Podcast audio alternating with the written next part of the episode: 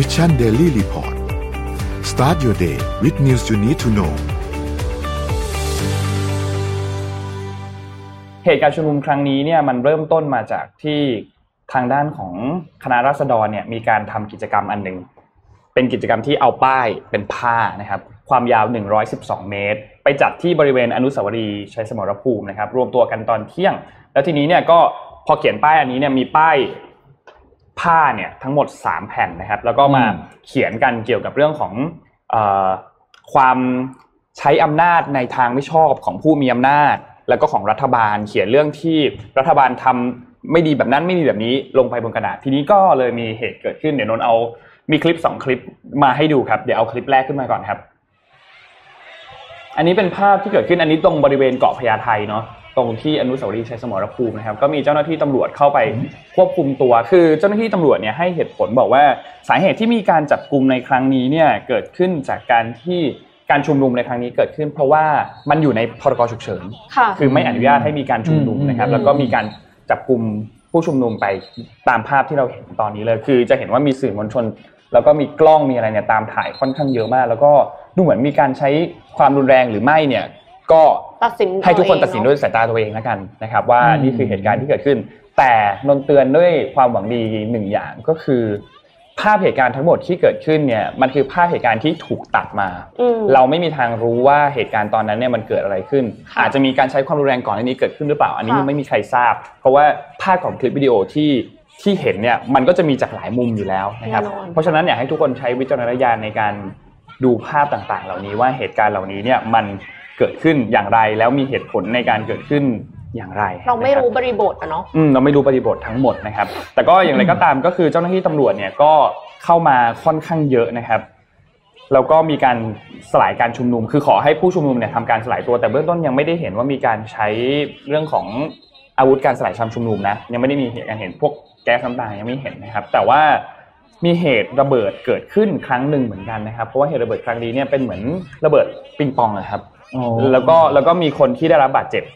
เหมือนกัน แล้วก็รู้สึกว่าสำนักข่าว The Standard เนี่ยได้มีการลงพื้นที่ไป แล้วก็มีมีผู้สื่อข่าวที่ลงพื้นที่เนี่ยได้รับบาดเจ็บจากการที่โดนเหมือนสะเก็ดระเบิดลูกหลงด้วยนะครับ ซึ่งก็เป็นสถานการณ์รุนแรงที่เกิดขึ้น แล้วก็เจ้าหน้าที่ตำรวจเนี่ยได้มีการออกมาแถลงการณ์แล้วนะครับ ว่าเตรียมที่จะเหมือนกับว่ามี มีข้อมูลของผู้ต้องสงสัยแล้วที่ทำการวางระเบิดในครั้งนี้ก็เตรียมที่จะจับผู้ต้องสงสัยเหล่านี้ไป แต่ทีนี้มันมีเคสหนึ่งที่ค่อนข้างน่ากลัวมากครับ คลิปพอแล้วก็ได้ครับ มีเคสเคสหนึ่งคือคุณมงคลสันติเมธากุลนะครับ หรือว่าชื่อเล่นว่าเยลเนี่ยเขาเป็นสมาชิกในกลุ่มการ์ดราษฎรนะครับเขาได้มีการโพสต์ Facebook มาส่วนตัวเนี่ยเขียนว่าช่วยด้วย แล้วทีนี้หลังจากนั้นเนี่ยก็มีแชทไลน์หลุดออกมา ซึ่งเป็นของเขาเนี่ยนะครับ เหมือนเป็นการพูดคุยระหว่างคนที่ไปพาตัวเขาออกมา แล้วก็อ้างว่าตัวเองเป็นเจ้าหน้าที่กอรมนซึ่งภายหลังจากนั้นเนี่ยกอรมนออกแถลงการว่า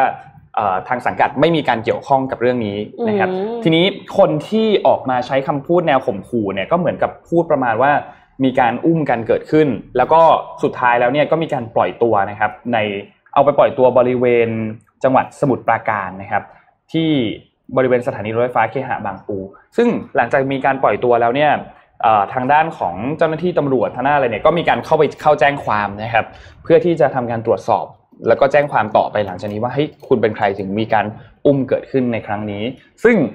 เหตุการณ์ครั้งนี้เนี่ย ค่อนข้างน่ากลัวนะค่ะ แล้วแล้วก็เป็นเรื่องที่นนคิดว่าไม่ไม่อยากให้มันเงียบเท่าไหร่อยากให้ทุกคนเนี่ยยังออกมาพูดถึงเรื่องนี้ เพราะว่าคือเราไม่รู้หรอกว่าเหตุการณ์เนี้ยมันเกิดขึ้นโดยที่มีมือที่สามเข้ามาเพื่อสร้างสถานการณ์หรือเปล่า แต่ว่าคือถึงอย่างไรก็ตามอะมันไม่โปร่งใสอยู่แล้วเพราะว่าเขาแอบอ้าง ถูกต้องอ่ามันไม่โปร่งใสตั้งแต่ตอนนั้นแล้วมันคือการแอบอ้างมันไม่ใช่อะถ้าสมมติว่าคุณจะทำอะไรคุณก็ทำในนามตัวเองอะมันแบบนี้นี่มันไม่ใช่ละครับ แล้วก็มีการในรถเนี่ยมีการพูดจาข่มขู่บอกว่าไม่ให้จะไม่ไม่อยากให้ข่มขู่ไม่ให้ไปร่วมการชุมนุมอีก แล้วก็มีตอนแรกมีการโพสต์ด้วยบอกว่าเขากำลังจะถูกปล่อยตัวแล้ว เรื่องนี้ทั้งหมดเป็นเรื่องเป็นเป็นการเข้าใจผิดแต่สุดท้ายแล้วเนี่ยเจ้าตัวก็คือคุณเยลเนี่ยออกมาบอกว่าตนเองเนี่ยไม่ได้เป็นผู้โพสต์ เพราะว่าหลังจากที่ ขึ้นรถตู้ไปแล้วเนี่ยก็โทรศัพท์ถูกยึดไป แล้วก็เป็นคนที่ก็ถูกบังคับให้บอกรหัสผ่านเพื่อที่จะเข้าไปล็อกอินเข้าไปในโทรศัพท์นั่นแหละนะครับ ก็ตอนนี้ผู้ให้สัมภาษณ์เนี่ยจากทนายความจากศูนย์ทนายความเพื่อสิทธิมนุษยชนเนี่ยก็ได้มีการนำพาคนนี้เนี่ยเข้าไปลงบันทึกประจำวันนะครับ แล้วก็มีการไปตรวจร่างกายที่โรงพยาบาล แต่ว่าพบว่าอาการก็ยังยังยังหวาดผวายังกลัวอยู่นะครับ ก็นี่เป็นเหตุการณ์ที่เกิดขึ้นเมื่อวันที่ 16 แล้วก็วันที่ 17 2 วันนี้ที่เกิดขึ้นนะครับ ก็อยากให้ทุกคนเป็นหูเป็นตาครับ ถ้ามีข้อมูลมีอะไรก็